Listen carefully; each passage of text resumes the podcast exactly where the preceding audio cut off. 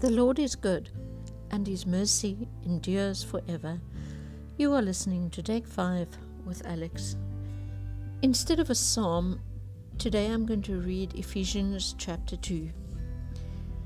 And you were dead in the trespasses and sins in which you once walked, following the course of this world, following the prince of the power of the air, the spirit that is now at work in the sons of disobedience, among whom we all once lived in the passions of our flesh, carrying out the desires of the body and the mind, and were by nature children of wrath, like the rest of mankind. But God, being rich in mercy because of the great love with which He loves us, even when we were dead in our trespasses, made us alive together with Christ. By grace you have been saved, and raised us up with Him, and seated us with Him in the heavenly places in Christ Jesus, so that in the coming ages He might show the immeasurable riches of His grace in kindness towards us in Christ Jesus. For by grace you have been saved through faith, and this is not your own doing. It is the gift of God, not a result of works, so that no one may boast.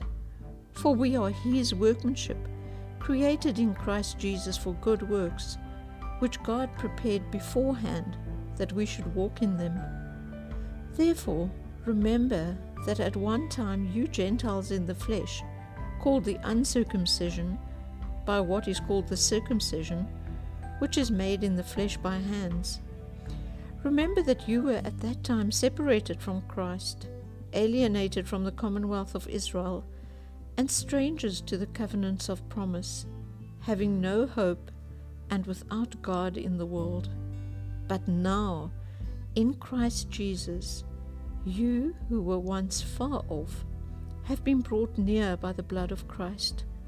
For He Himself is our peace, who has made us both one, and has broken down in His flesh the dividing wall of hostility by abolishing the law of commandments expressed in ordinances, that He might create in Himself one new man in place of the two, so making peace, and might reconcile us both to God in one body through the cross, thereby killing the hostility.